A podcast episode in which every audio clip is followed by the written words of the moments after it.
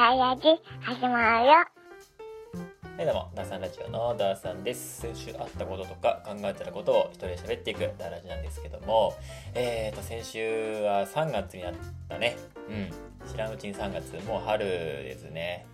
お散歩したいな。ずっと夏、いや、秋ぐらいまでは、あの、よ夜んぽって言って、あの、夜、夜中にね、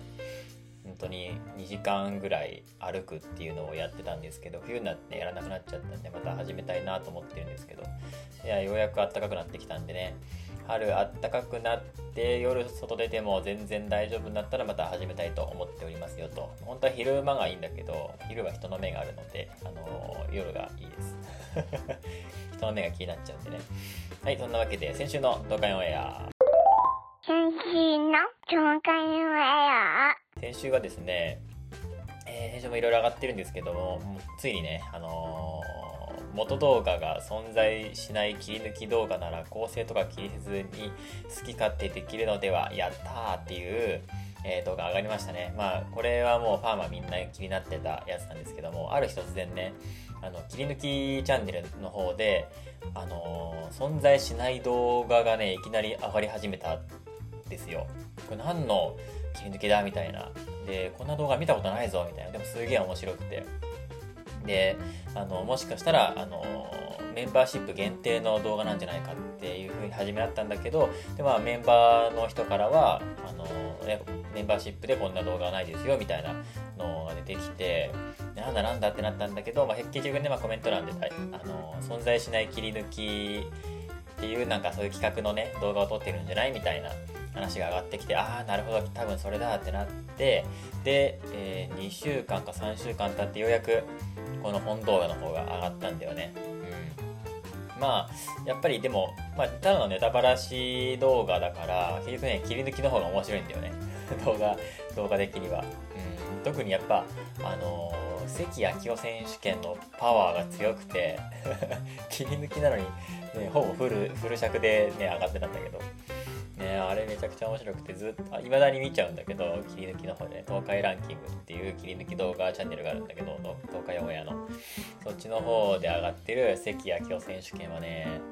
見ちゃうな、あれ。あれは笑っちゃうんだよね。で、やっぱり、関明夫選手権がすごい話題になになって、で、なんか、それもあってみたいな感じの、あの、今回の動画で、まあ、今回の動画はまあ撮影のなんか裏風景みたいなものもねがただ上がってるだけなのでまあ動画自体は別に多分そんなに見ることもないと思うんだけどまあやっぱあの切り抜きの方の本動画の方は切り抜きの切り抜きの方がもう本動画なんだよねむしろ。だから東海ランキングの方でよく見ちゃうんだけどなんだろうねやっぱねあのー東海ランキングを選んだのもやっぱいいなと思うし、まあ、切り抜きチャンネルいろいろあるんだけど東海オンエアのね、切り抜きチャンネルって他にもいろいろあるんだけど、やっぱ東海ランキングが個人的にも唯一チャンネル登録してるね、切り抜きチャンネルだし、なんかね、すごい丁寧なんだよね。丁寧なのと、あと、すごい 早い。早いのと、リスペクト感がすごいっていうこの3拍子が揃ってて、うん。こんな、なんか、前日に出た動画のこんなお前切り抜きされちゃうぞみたいなのがちょっとでも入ってるともうその次の日になったらもうそのその切り抜き動画が上がってるみたいなね。このスピード感ありえないぐらいのスピード感とあとはそのやっぱ作りが丁寧なところこんなとこ切り抜いてくれるのかとか、まあ、東海オンエアのお笑いをちゃんとリスペクトしてる感じの編集だったりとかそのサムネとタイトルだったりとか内容や構成みたいなものっていうのがすごい面白くてどうやってね作ってるのか本当に気になるんだよね。もう東海オンエアデータベースができてないとあのスピード感とクオリティでできないだろうって思っちゃうぐらい AI がやってんじゃないかっていうぐらいのなんかそういうチャンネルなんだよね東海ランキングって。でそこを選んだやっぱ東海オンエアもねナイスだなと思うしうん東海ランキングやっぱ一番好きなんだよね。で本動画の方も、まあ、虫さんが編集しててすごい丁寧な編集で分かりやすかったんだけどね、うん、力が入ってる企画でしたねこれは、まあ、大型企画になるのかな。他の切り抜きチャンネルとコラボするってなかなかないもんね多分ね。っていうあ新しい動画でございました。はいそんな感じで次先週のニュース。先週のニュース。まあ先週はどんな1週間だったかっていうのをね、えー、先週のニュースを振り返りながらこんなだったなって振り返る先週のニュースのコーナーなんですけどもえっ、ー、とね今回は2つほど取り上げていこうかな。1つが、えー、新型コロナの起源、えー、研究所から流出の可能性高いエネル、えー、米エネルギー省ということで、えっ、と、まあ、新型コロナウイルスどっから出たかっていうのがね、あの、未だに分かんないというか、まあ、ね、それを追うのってかなり難しいと思うんだけど、うん、なんか前映画であったよね。なんだっけな。コロナが流行った時にその世界の挙動がまるでこの映画と同じだっていうのでその映画も流行ったんだよね。なんつった？コンテージョンだったっけな。コンテージョン。映画。あそうそうそうよく覚えてるな俺。そうコンテージョン。2011年のドラマスリラー映画ですね。これもやっぱ専門家のねなんか監修のもとにその未知のウイルスが世界で蔓延した時に世界はどう動くかっていうシミュレーションみたいな映画なんだけどその映画と本当に同じようなことが起こっていて現実世界もね、うん、人々がパニックになったりとかさあのー、ね、命を選別しないといけないとか医療崩壊が起きるとかそういうの、うん、ロックダウンされてみたいなそういうのがあってうわ面白いなと思ったんだけど。でそれもそのその映画もなんかね発生源っていうのは本当に自然的になったやつでこんなんどうどうやってなんだろうな人間がね判断するというかどっから人間へ蔓延したのかっていうのを追い追いかけるのやっぱ偶然性がすごいからさ追いかけられないところまであるっていうのがねラストのシーンラストのシーンで多分あったと思うんだけどただ、えー、この間ねアメリカのエネルギー省から中国の研究所からの流出の可能性が一番高いっていうのが出たんだよね。で、これはね、結構アメリカ国内でのプロパガンダ感がすごいあるなと思ったんだよ。実際、ね、アメリカにも中国にもあのいろんな研究施設があって、で、どっから、ね、流出流出というか、どっから広がったのかっていうのを、まあ、それぞれね、研究してる機関がいっぱいある中で、その、まあ、一つ一つの研究してるところ調査しているところが中国の研究所からあの漏れた説っていう可能性っていうのを発表したんだよね。でそれを、あのー、一番大きく出しちゃったんだよね。などこだったっけな会社。えっ、とね、パンデミックこう研究所からウイルスが流出した可能性が最も高いと結論付けた。これか、ウォール・ストリート・ジャーナルか、これ、アメリカのね、あのー、メディアのえー、そ、そこがね、発表したんだよね。いろんな、ね、あの、調査してるところがあるんだけど、自分たちの、というかアメリカにとって都合のいい、あの、発表をしたところのやつを抜粋して、ウォール・ストリート・ジャーナルが、あの、記事を出したんだよね。これ、プロパガンダ感すごいなと思って、うん、この雰囲気作り、まあ、日本でも全然よくあるんだけど、うん、国とそのメディアがね、つながって、こういうなんか、なんだろうな、国民感情を煽ったりとかそういう雰囲気を国内で作っていくっていうのは、まあ、全然ねあよくあることなんだけどねそのいろんな研究機関の意見があるのに国にとってちょうどいいあの研究発表が出たところを抜粋してそれを大手メディアに流させるっていうのが本当に見え見えだなと思ったんだよね。初めはさ、えー、そうなんだと思っちゃったけどでも待てよって思うとそうだよねうん、おそらくの研究結果が出たところまでがファクトだと思うんだよね。まあ、いろんな研究機関があって、で、調べてて、で、ある一つの研究機関が、あの、研究、中国の研究所から流出した可能性が高いだろうなと思って、それを発表したところまでは事実なんだけど、そっから先、そっから先、ウォール・ストリート・ジャーナルがその研究結果だけを抜き出して、こうだっていうね、発表したところからはもう、あの、何か力が働いてるよねっていう感じだよね。まあ、この雰囲気作りもまあ第一だったりするんだけどねその国をまとめ上げる上では、うん。まあ、その中国へのその国の中のコンセンサスを得るためでもありあり中国への牽制でもありっていう、まあ、2つの理由があると思うんだけど、うん。まあ、最最近言ったのでその気球の問題もあったじゃん。中国から気球が、ね、謎の気球が飛んできてねあのアメリカ国土を監視してるみたいなのがあったわけですけど、まあ、それに関連づけて、まああのー、国民の中での合意形成みたいな、ね、雰囲気を作ることと、まあ、中国に対するお前らのことちゃんと見てるからなっていう牽引みたいなそういう牽引じゃない牽制みたいなところも2つの意味がありつつそういう発表をしたんだろうなっていう感じのニュースでしたね。実際のところ分かんないしそうじゃないっていう研究データを上げてる、ね、研究機関もいっぱいあるわけでさ、うん。まあ、まあ自然的なもんじゃないかなって思うけどね俺はね、うん、そんな、うん、そんな煽る必要もないなと思いますけども。はいじゃあ次ですね。まあ、また中国関連なんですけども、カナダ政府公用端末での TikTok 使用を禁止ということで、まあ、アメリカもこれやってるし、日本でもやってるけど、TikTok、まあ、公用端末での TikTok を禁止するってやつね。まあ、発端はアメリカ軍かな、米軍のあのスタッフ、スタッフじゃないや、えっ、ー、と、なんつうの、米軍のスタッフじゃなくて、兵士、兵兵隊？兵士、米軍兵の人たちが、まあ、その訓練期間中とかに、まあ、暇つぶしとか娯楽目的であの TikTok で遊んでるんだよね、まあ、普通に。でもそれってさあの軍事情報が漏洩しちゃってるわけじゃん。その位置情報と施設施設の中が内部がもう映り込んじゃってるわけでそこでなんか踊ってみたとかねダンスしたりとかしてるんだけどこれまずくないかって言って禁止にしたりとかね注意したりとかしてたのが何年か前にあったんだけどそのその矢先にやっぱ TikTok っていうね中国初の SNS がそのやっぱ情報を抜き取ってるっていうのはね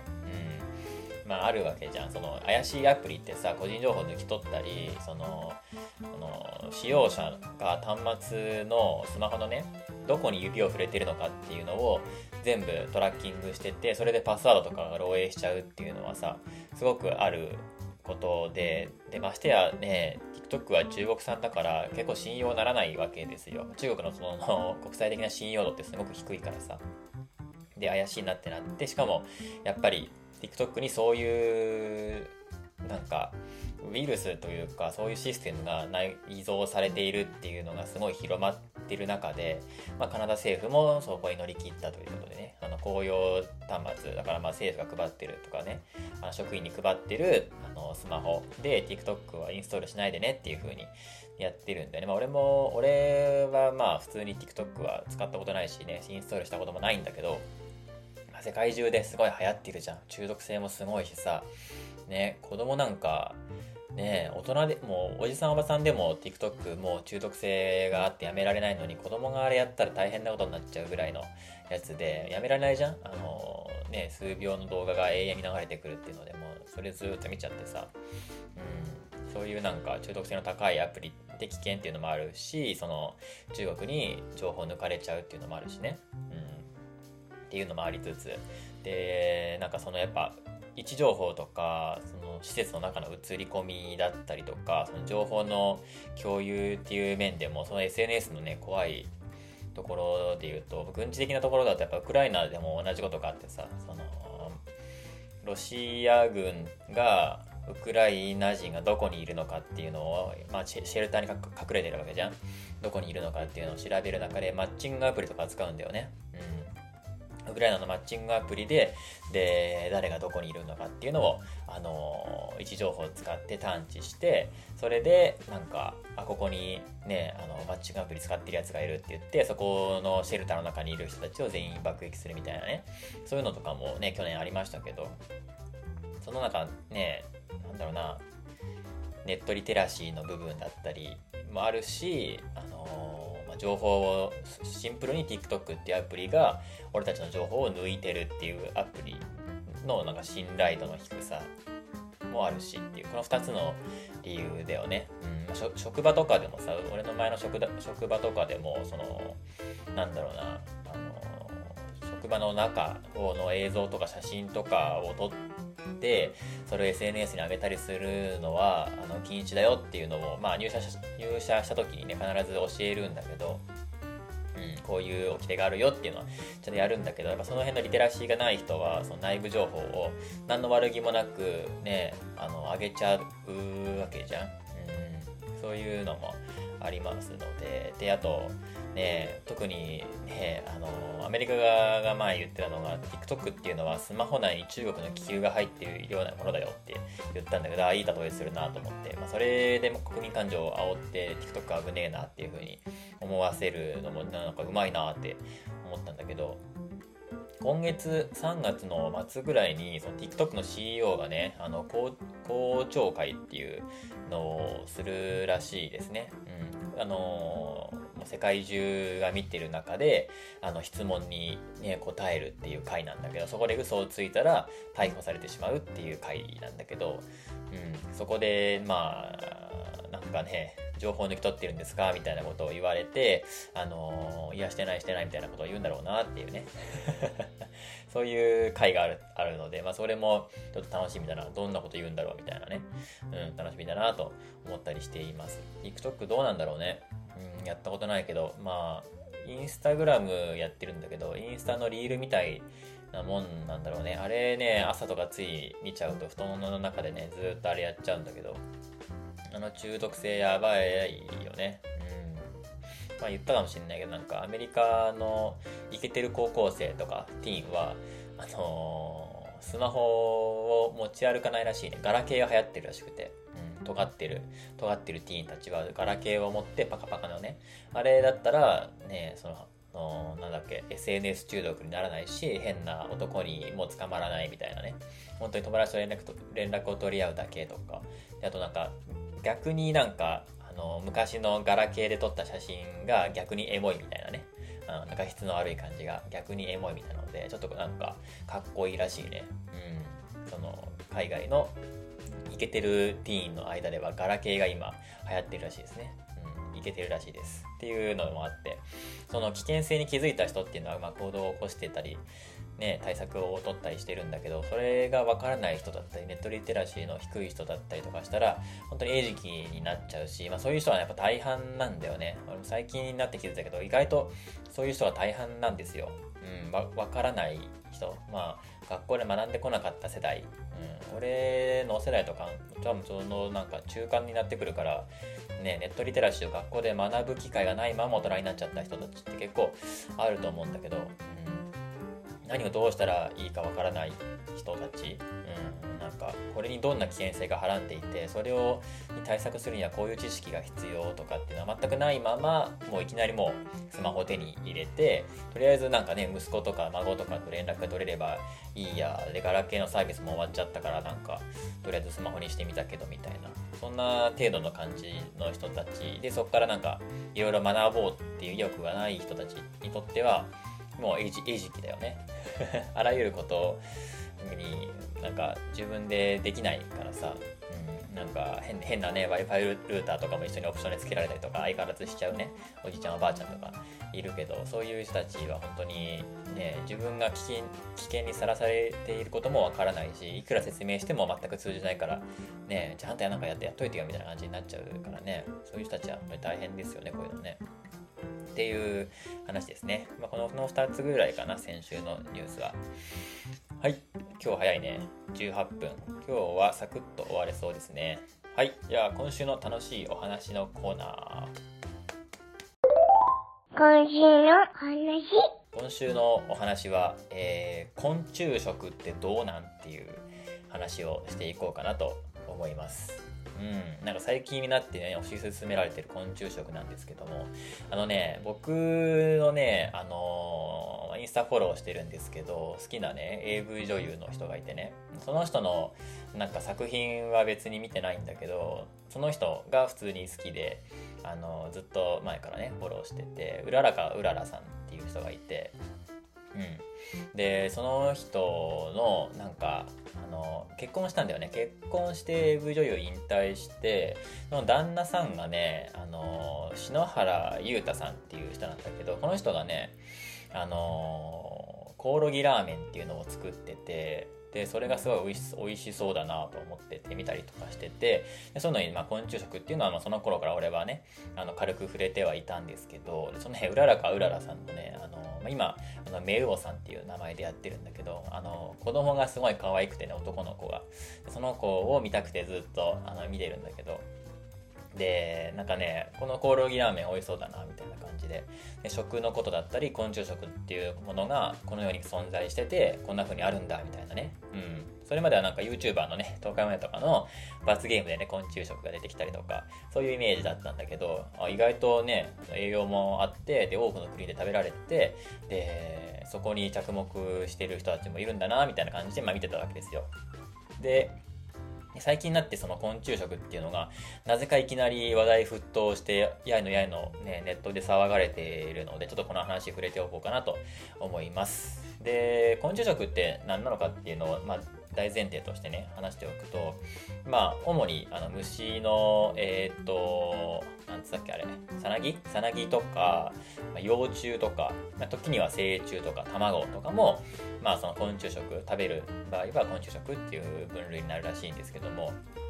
大体アジアでは29カ国アメリカ大陸で23カ国アフリカでは36カ国がまああのその文化があってで食用にされる昆虫っていうのはまあ1400から2000種類ぐらいあって結構多く食べられてるし広い国と地域で食べられてるんだよね。で古代中国でもねあの3000年前の古代ギリシャとか古代ローマとかでもあとは古代日本とかでも普通に食べられていたのがこの昆虫ってやつなんだよね、まあ、日本でも全然食べられてたわけですよ。ついだって50年ぐらい前まで普通に食べられてたらしいね。で紀元前あのこであの日本ね。紀元前にね米が伝わってで稲作をするんだけど米育ててると虫が湧いちゃうわけですよ。で稲そのイナゴがねあの米食べちゃうからそのイナゴの駆除とタンパク質の摂取を兼ねてイナゴを食べるようになったのがまあ始まりらしいね日本は、うん、それぐらい昔から、ね、食べてたんだけどで、まあそのままその一時的なものではなくて、それは最近までもちろん平安時代とか江戸時代とかにもそういう虫を食べていたっていう記述はあるし、あの、1919年のデータだと、まあほぼ全土、北海道と沖縄を除く、ね、日本全国ほぼ全ての、ね、県と地域であの食べられてたっていうのが分かってるんだけど、うん、あとはねそのイナゴだけじゃなくてえっ、ー、と絹。絹糸あの蚕。絹糸でね一大産業を築いた時期があってあの日露戦争とかの時だよね、うん、このあの蚕のことをねうちのおばあちゃんとかねお蚕様って呼ぶんだけどなんでかっていうと日露戦争でその絹産業がねすごい活発になってでそのお金で日本は武器を変えて日露戦争に勝てたからだからお蚕様なんて言ってそのお蚕様もね蚕育てて絹作るんだけどその後幼虫はね食べるんだって。そういう風に循環してたらしいね。だからその頃だともう普通にあの虫を食べていたわけです日本人は。で今だと大体長野県とか岐阜県とか群馬とかあとは宮城とかで、まあ、稲子の佃煮とかね聞いたことあるけども俺もなんか長野に旅行行った時に見たことあるけどね稲子の佃煮とか蜂の子とかね郷土料理で普通に家庭料理として出てくるわけですよ。ただこの後半世紀ぐらいで食料が安定してだんだんだんだんね虫を食べなくなってきたきて、えー、現在に至るというそんな感じですね。意外と虫って身近にあるもので。でもまあ俺も普通に虫嫌いだけど、うん、まあそうやって歴史を見ていくと、まあ、食べなくなったら本当にここね数十年なんだなっていうのが分かりますね。でその昆虫食のね特徴っていうのがねあのー、なんでその最近注目を浴びてるのかっていうのも絡めて言うとその肉お肉を育てるにはあの土地と水と光が必要っていうんだよね。その地球の資源がいるんだけど昆虫はねお肉に比べてすごい低コストなんだよね、うん、よくねお肉と比べられてね昆虫食っていうのがネットに上がってくるんだけど昆虫はすごい低コストなんですよ。例えば牛だとあの1キロのお肉をね牛肉を育てるというか、まあ、ゲットするためには25キロの餌が必要なわけですよ牛にね、1キロの牛肉食いたかったら牛に25キロの餌を与える必要がある。これがまああのお肉のコストってやつなんだよね、まあ、お肉の値段に関わってくるんだけど。で豚がねそれに比べると全然少なくて、えー、っと9.1キロ、うん、牛が25キロの餌が必要に対して豚は9.1キロ。全然低いよね。で鶏肉あのー、鶏はその半分の4.5キロ。でコオロギはそのまた半分の、えー、と2 1キロらしいです、うん、だから牛に比べるとコオロギはね12分の1の餌で生産できるからすごい低コストなんだって。で、まあ、これがまあ値段に関わってくるんだけど、俺,、ね、俺がね、個人的に牛肉がそんなに あの食べれないので、いつも豚肉とか鶏肉なんだけど、うん、これはね、あの牛肉の値段が高いっていうのは牛肉が美味しいからじゃなくて、その餌にかかるコストの問題なんだよね。だから牛肉って高いんだけど、まあ、ちょうどよかったね、俺は。牛肉苦手で。うん、俺がもう低コストっていう感じなんだけど、そうそうそう。で、なんでこれが最近になって、ね、話題になり始めたのかっていうと、まあ、一つ挙げられるのが、2030年に来るって言われているタンパク質危機っていうのと、2050年に来るっていうのが、ね、あのー、言われている食料危機問題っていうのが挙げられるんだけど、まあ、今はさ、あのー、日本ってさ、大量の食料を輸入して、で、お腹いっぱい食べて、で、食べきれない分は大量に捨てるっていう、もう、大金持ち、大、大、なんて言うんだろう、俺の中でも天竜人、ワンピースのさ、この間、この間昨日か、俺、ワンピースの新刊出ましたけどさ、あの、天竜人のイメージがすごい強いんだけど、うん、めちゃくちゃ輸入してお腹いっぱい食べて食べきれない分は大量に廃棄するっていうあ大富豪のねあの食生活を我々日本人はしててだからねあの日本人は金持ちだってね海外から言われてるんだけどそういう食生活を送ってるんだけどそんな暮らしはね当然永遠に続くわけじゃないんですよ。うん、で戦前はね炭水化物中心の食だったんだけど、まあ、あの戦後経済発展して肉食文化になってきたわけじゃないですか。うん、そんでそれと同時に、ね、あの虫が食べられなくなってきたわけですよで徐々に徐々に虫がなんか気持ち悪いっていう感情になってきて今虫嫌いの人の方があのコンセンサスを得てるというかそのマジョリティになってきてるんだよね。うん虫って気持ち悪いよねみたいな感じになってるわけですよ。ここ本当ね、戦後50年の話なんだよね。肉食文化に変わってきた。で、うん、それで、ね、途上国にも当時日本は途上国だったけど現在の途上国にも今の日本と同じような、あのー、足跡をこう踏んでいるわけですよ。だんだん経済も発展していって炭水化物中心のた、あの、食生活からだんだん肉を食べるようになってきてるんだよね、インドとかも多分そうだと思うんだけど、あの、途上国もだんだん肉を食べるようになってきてるわけですよ。で、あの特に途上国はあの人口の増加もの勢いもね、半端ないんだよね。若い人の方が多いから。この間、どこだったっけな？カザフスタン？カザフスタンだったっけ？どこだったっけな？大統領決まったよね？新しい。当選したよね？ナイジェリアか。カザフスタンじゃね。ナイジェリアの大統領決まったじゃん。あ70歳の大おじいちゃん。70歳の大おじいちゃんが大統領になって大丈夫かなっていう感じなんだけど、あの、ナイジェリアもさ、若い人の人口がすげえ多い国で、本当日本とか、逆に先進国って今少子高齢化してるけど、その逆で途上国が今からグッと上がってくるところの国っていうのは、若い人たちがすごい多い中でね、その世代間ギャップがすごい大統領が出てきちゃって大丈夫かなってなった思ったんだけど、そうやってでも若い人たちがいっぱい増えてきて、で、これから人口もどんどん増加していって、で、食生活も炭水化物からお肉っていうのに変わってくる中で、もう、あの、地球上にで生産できるね、お肉が足りなくなっちゃうんだよね。それが2030年のタンパク質も、タンパク質危機っていう問題で、2030年には、あのお肉が欲しい人たちにお肉が、お肉が行き渡らなくなる計算になるんだよね。で、これがタンパク質危機だって言って叫ばれてるんだけど、そんな中で、まあ、高タンパクで効率的に生産可能な昆虫食っていうのが、ね、牛の12分の1の餌でね、あのー、食べられるっていうね、あ、作られる、作られるっていうね、この高タンパク質で効率的な生産可能な昆虫食っていうのに、まあ、日本というか、まあ、国がね、注目したわけですよ。うん。で、この来たる未来に備えて、まあ、一つの選択肢である昆虫食っていうものだったんだけど、これがね、あのー、突然 SNS でね、大騒ぎになったんだよね。うんまあ、事の経緯はちょっとあんまり詳しくわかんないし、なんかこう、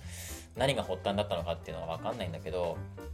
急にね、SNS 上で、まあ、Twitter かな ?Twitter 上でね、パニック騒動になったんだよね。コオロギなんか食べたくない、なんとかしてくれっていう、ね、コオロギ反対みたいな運動が急に始まって、なんでなんでと思ったんだけど、あの、まあ、おそらく、その昆虫食っていうものにあまり馴染みのない層の人たちに、この情報が届いたんだろうね。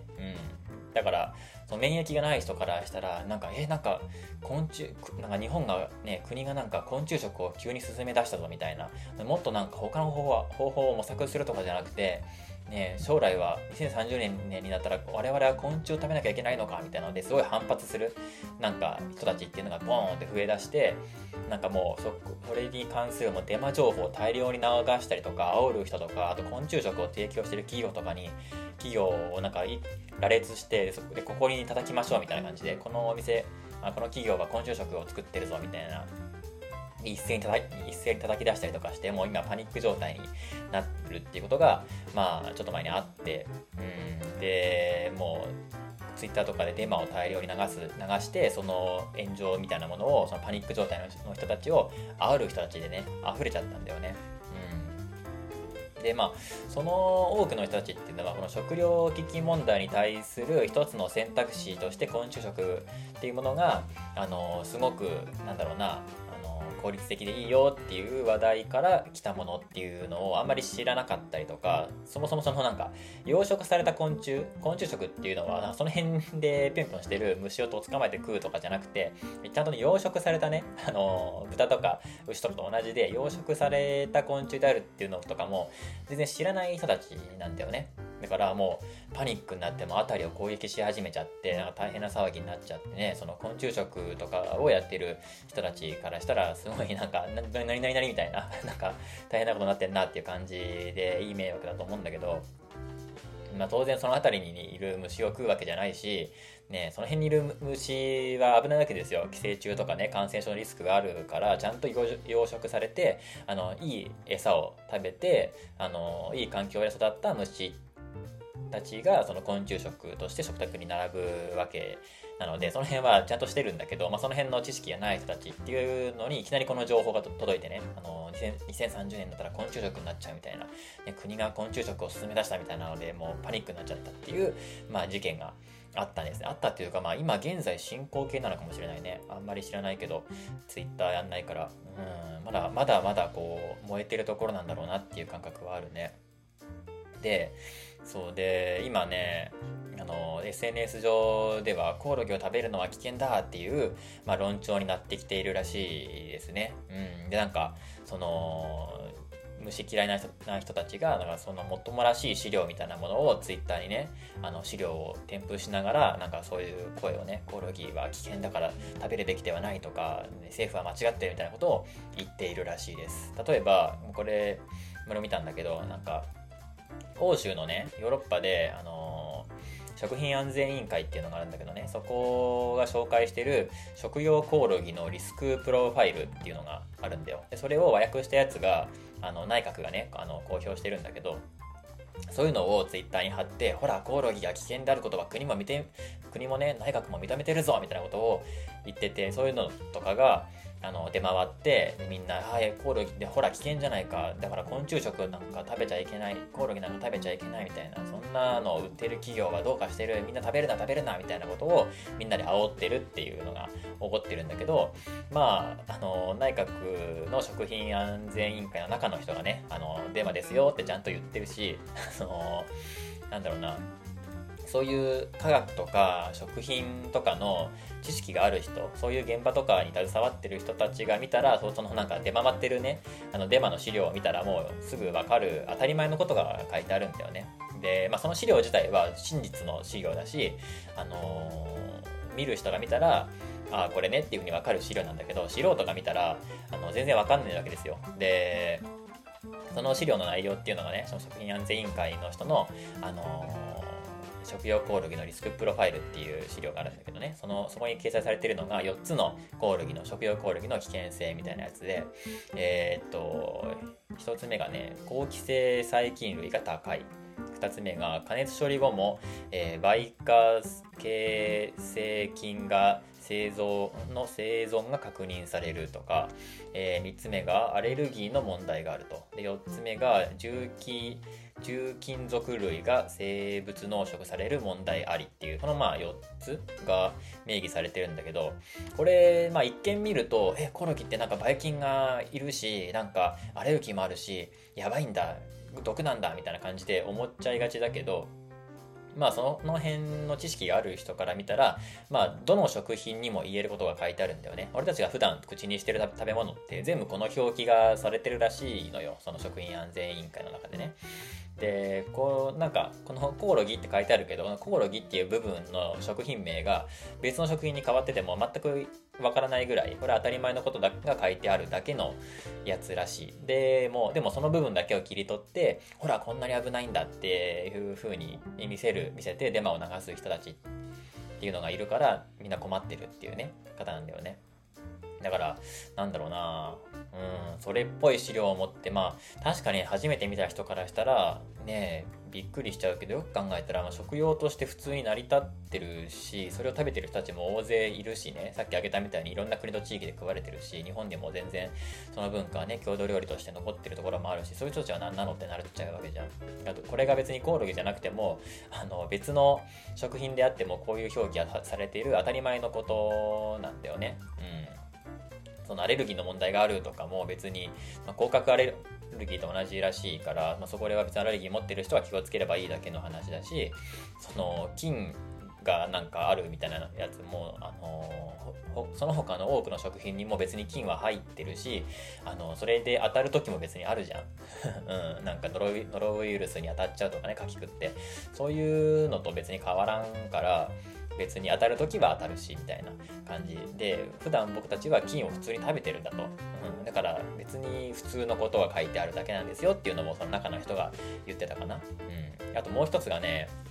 あの、ゴキブリ食って死んだ人の記事があるんだよ。アメリカだと思うんだけど、アメリカで、なんか、これ、これもね、ちょっと面白いんだけど、あのアメリアメリカであった、あの、ゴキブリの早食い大会みたいな、早食い選手権みたいなのがあったらしくて、で、それでね、男の人がね、死んじゃったんだよね。その、そこに出場した人が。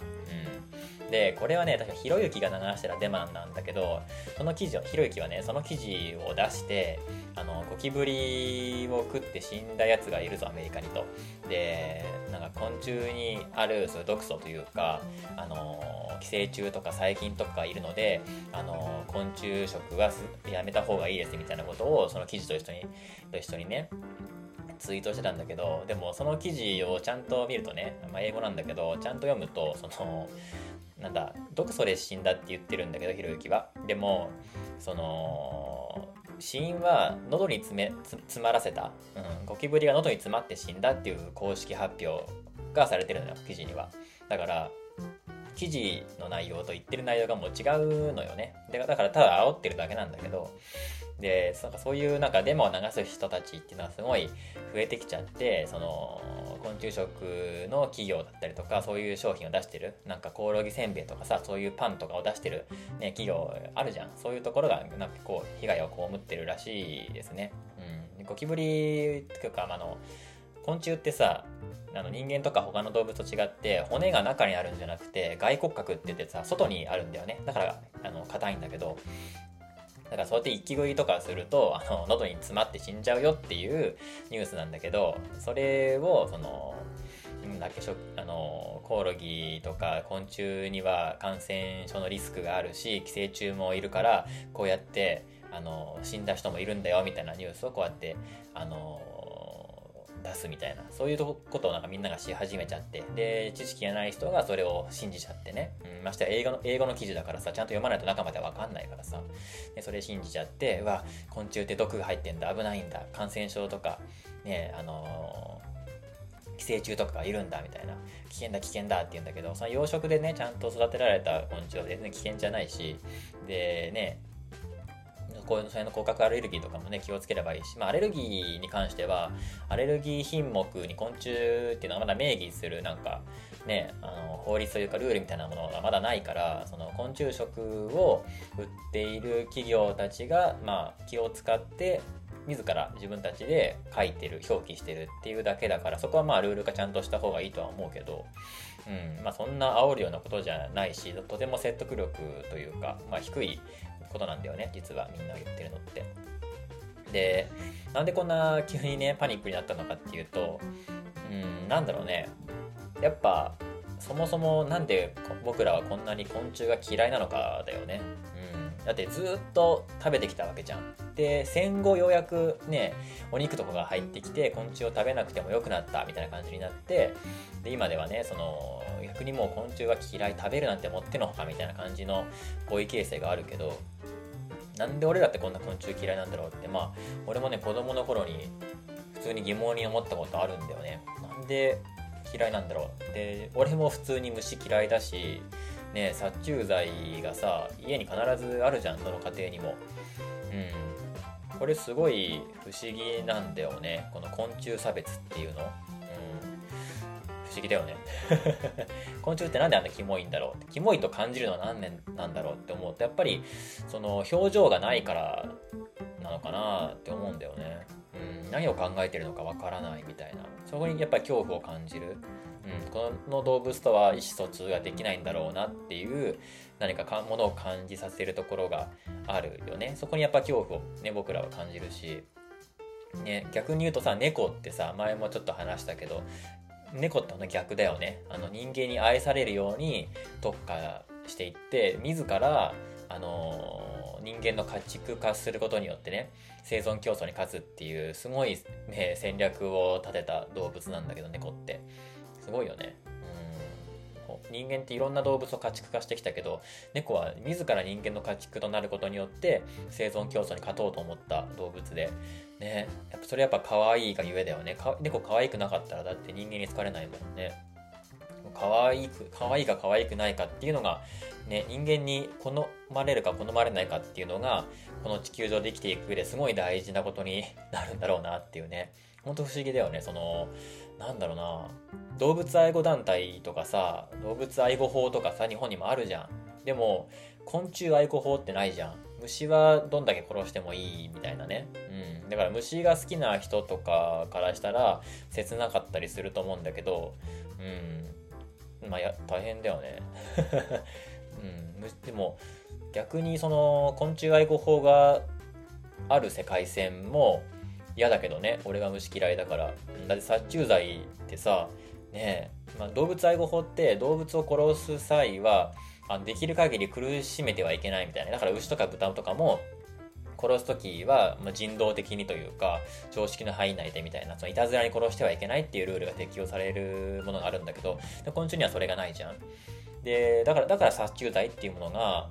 あの一家に一台あるわけででも昆虫愛護法っていうものが日本にあったら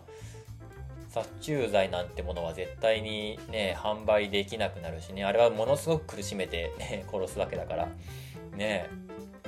そんなものは使ってはいけないし製造することもできないし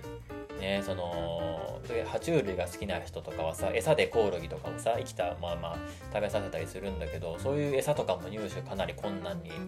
なるだろうし結構やっぱ大変になるよね。顔潰しちゃいけないしね。同じ命だからっていうね、うん、虫を殺しちゃいけないってなると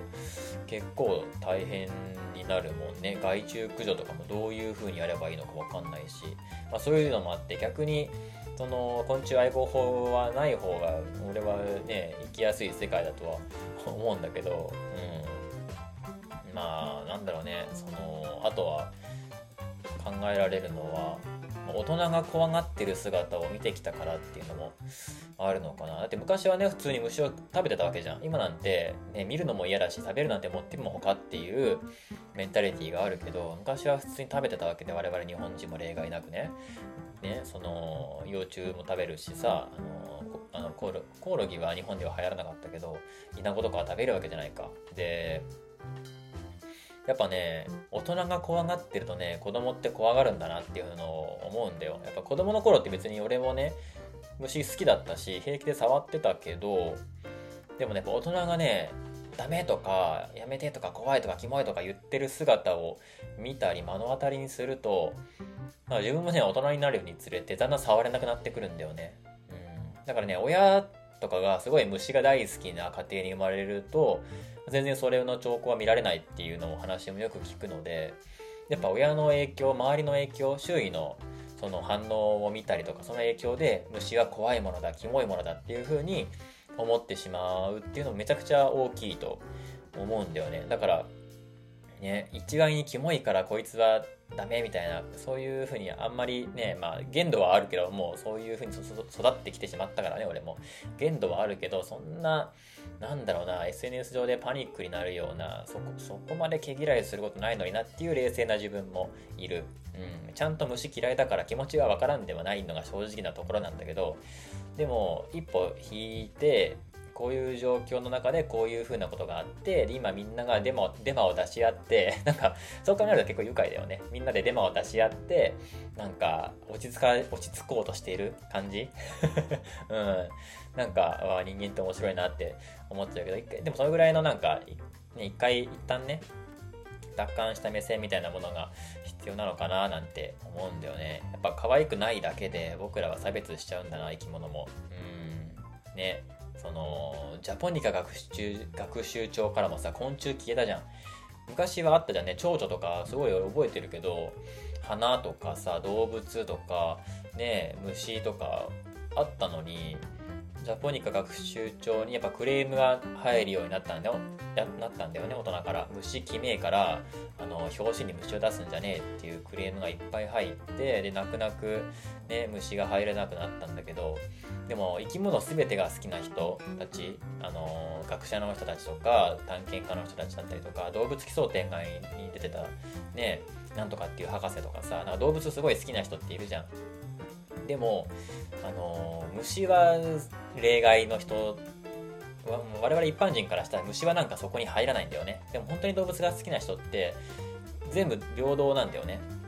うん。どれも愛おしいどれも好きどれどれも生き物だし生き物全部が好きっていうね。でこのあの初めに紹介したさうららかうららさんの旦那さんのねそのコオロギラーメン作ってたね、柴田裕太さんもあの生き物全部が好きこの地球が好きっていうのを言ってて